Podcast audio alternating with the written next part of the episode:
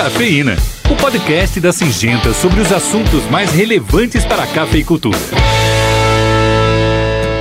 Olá, eu sou Luísa Nogueira, jornalista especializada em agronegócio e, como sempre, venho trazer um conteúdo super importante para o mundo do café. As adversidades climáticas têm preocupado o setor, mas a chuva deu ar da graça e um novo ciclo começa nas lavouras com a florada do café. Um momento de retomar as esperanças por mais uma safra produtiva nas fazendas. O Rodrigo Naves, engenheiro agrônomo da Fundação Procafé em Varginha, falou comigo sobre o atual momento do cafeeiro. O ano passado choveu 240 e esse ano choveu apenas 200. Então nós estamos vindo de dois anos consecutivos de de déficit hídrico, é a seca bastante prolongada e isso a planta ela acaba estressando muito e ficando debilitada para ter uma boa produção. O produtor, né, nesse momento que ele está vivendo agora, ele precisaria de uma precipitação mais bem distribuída e contínua para haver essa recomposição hídrica e a planta começar a vegetar novamente, a florir e ter condições de manter essas flores né, e ter um bom pegamento. E a primavera vem fazendo o papel que o produtor espera dela. Na primeira quinzena de outubro foram registradas chuvas no Parque Cafeeiro.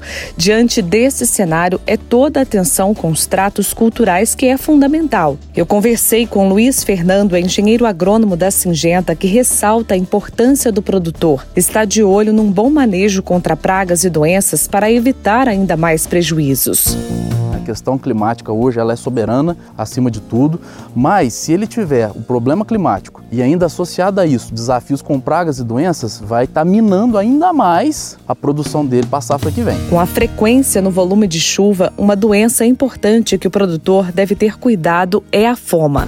Nós estamos muito nessa torcida é para que realmente essas chuvas venham, venham em abundância e venham bastante homogênea. Nós teremos uma florada bem uniforme e vindo essa florada com essa questão da chuva sendo retomada, muito provavelmente as temperaturas vão ficar mais amenas. Certamente os dias vão ficar mais nublados e aí sim nós teremos condições favoráveis para o ataque da mancha de fome.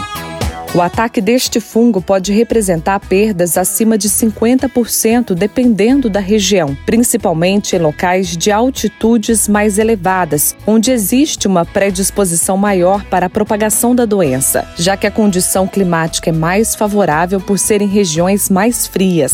A mancha de fome, Luísa, é nada mais é do que o principal fungo hoje que ataca a florada do cafeiro durante esse período de florada. Ele é um fungo necrotrófico, o que significa isso?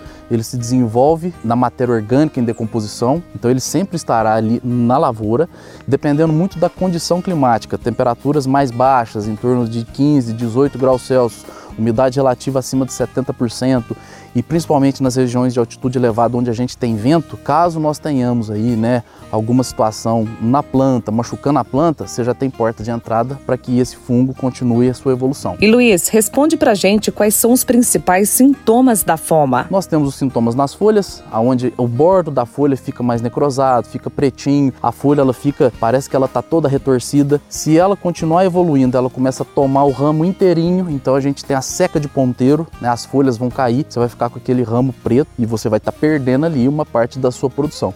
Eu falo muito, Luísa, que essa é uma doença silenciosa, é como um ladrão.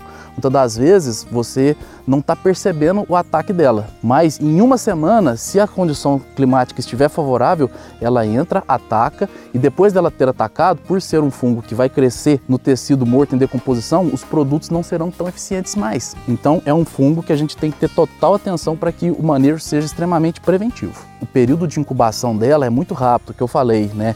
Entre você não estar vendo a doença e você já está vendo os primeiros sintomas dessa doença, é de 7 a 10 dias. Ela evolui em uma velocidade, uma taxa muito violenta. E por isso a importância de um controle preventivo. E o pós-florado, depois que essas flores começarem a secar e cair, fazer uma nova aplicação para que realmente você feche toda a janela e oportunidade de entrada desse fungo nesse momento tão importante. Junto né, com esse processo aí da florada do cafeiro, com a retomada das chuvas, então é o início das aplicações dos produtos de solo, né, visando aí o controle do bicho mineiro, da ferrugem, bem como também da cigarra do cafeiro. O Luiz ressalta que mesmo diante dos desafios, a cafeicultura brasileira será sempre pujante. O clima ele é, pode ser um empecilho, sim, mas isso aí também não é eterno. Né? Quantas situações de estresse hídrico nós já tivemos né, nesses últimos 50 anos? Geadas, chuva de pedra, e nem por isso a nossa cafeicultura diminuiu, muito pelo contrário. Né? O Brasil ele ficou cada vez mais pujante na produção de café, justamente pelo fato de que o insumo principal que nós temos aqui é os nossos cafeicultores.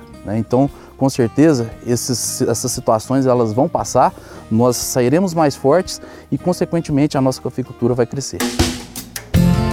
Espero que vocês tenham gostado do conteúdo. Se você quiser contar pra gente o que achou desse podcast, manda uma mensagem para cafeína@podsim.com.br. Sim, com Y de Singenta. Até a próxima.